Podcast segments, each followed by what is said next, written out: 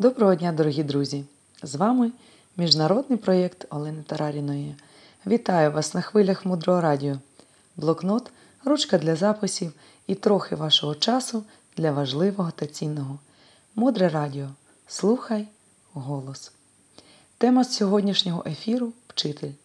Ми розглянемо цю тему, вірніше, один з його аспектів, оскільки тема пошуку вчителя, визначення вчителя, становлення стосунків з вчителем, їх збереження порівнюється, мабуть, з величезним океаном.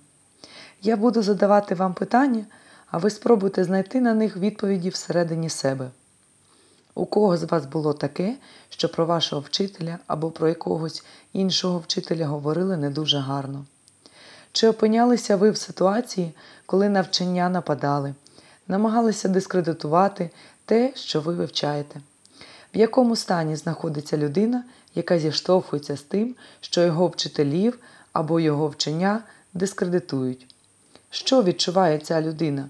Що падають авторитети наших вчителів, нападають на наших вчителів?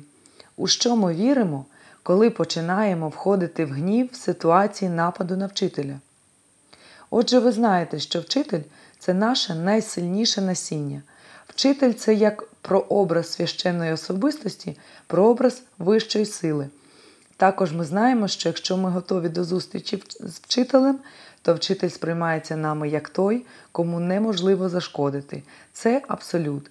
І наші вчителі кажуть, що немає ніякої проблеми в тому, що хтось говорить погано про вашого вчителя.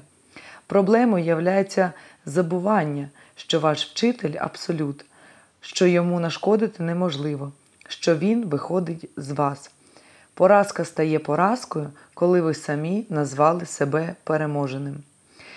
І якщо у вашому сприйнятті вчитель залишається непохитним стопом, то ви розумієте, що вчителю неможливо зашкодити.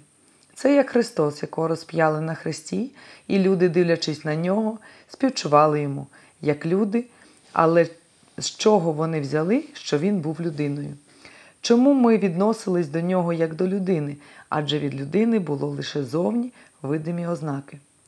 Коли ми розмірковуємо про свого вчителя, через якого ми чуємо мудрість, яка здатна привести нас в найвищу точку, то будь-які фрази про нашого вчителя та вчення не повинні зачіпати нас.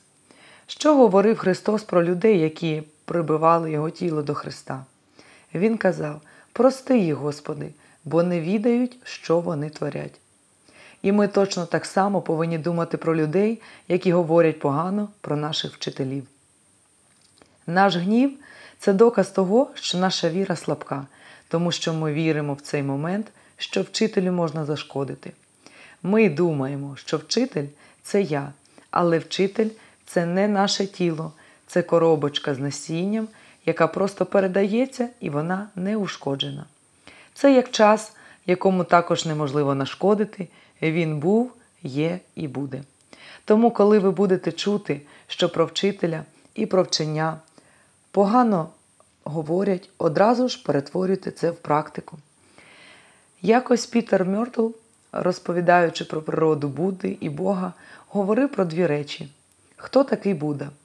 Це не парубок, що світиться під деревом. Коли ми говоримо про природу Бога, то повинні розуміти, що це той, хто бачить минуле, теперішнє і майбутнє одночасно. Все бачить в одну мить і відчуває до всіх живих істот неймовірну, інтенсивну любов. І друге, він може проявитися в будь-який момент через що завгодно через перехожого, подивившись на якого ви просто оживете, через воду, яку ви довго хотіли попити. Це та сутність, яка може проявитися через що завгодно.